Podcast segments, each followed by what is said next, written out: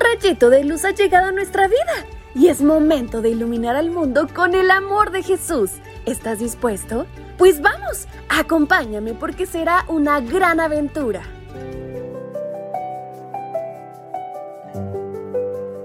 Buenos días, pequeños príncipes y princesas. ¿Están listos para comenzar este día? ¿Qué les parece si lo hacemos con la mano y la ayuda de Dios? Bienvenidos sean mis pequeños a su matinal para menores. En este día, 6 de octubre, su tía Fabi les saluda y les invita a prestar muchísima atención a nuestra historia que se titula El alfarero. Pero la vasija que estaba modelando se le deshizo en las manos, así que volvió a hacer otra vasija hasta que le pareció que le había quedado bien. Libro de Jeremías, capítulo 18, versículo 4.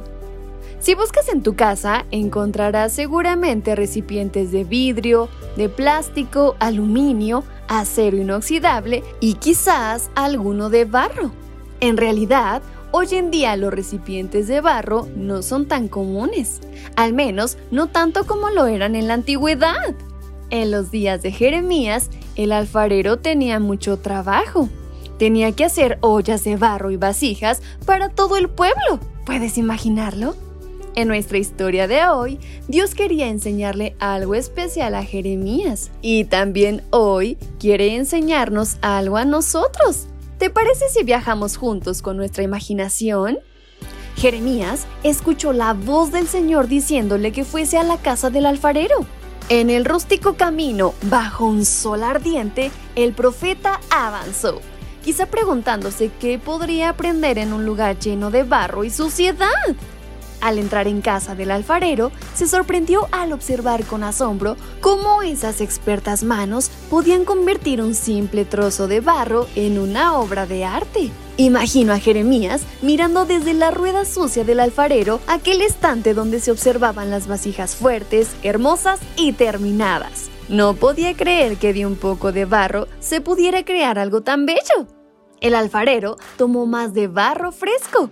Sus expertas manos iban modelando la vasija en la rueda, pero algo no andaba bien. La vasija se veía un poco inclinada. De pronto, ¡zas!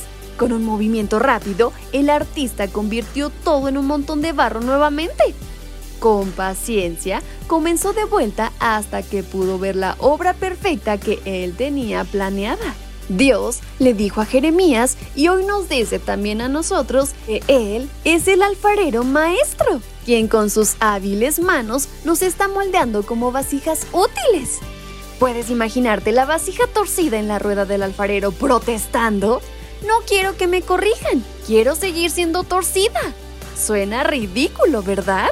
Sin embargo, a veces a ti y a mí nos cuesta reconocer cuando estamos torcidos, cuando necesitamos que el alfarero maestro, o sea, nuestro Dios, nos vuelva un montoncito de barro y comience nuevamente a trabajar en nosotros. Humildad es reconocer que necesitas ese toque maestro, sin el cual eres un simple trozo de barro. Acepta la corrección de Dios para convertirte en lo que Él quiere que seas. Recuerda que en sus manos puede ser una bella vasija. ¡Guau, mis pequeños! Siempre sometiéndonos a la voluntad de nuestro Dios. ¿Qué les parece si en oración nos despedimos y le pedimos ayuda a Dios? ¿Me acompañan? Querido Padre, en esta mañana te pido que seas tú mi alfarero y que puedas hacer de mi corazón un corazón humilde y que siempre te respete. En el nombre de Jesús. Amén.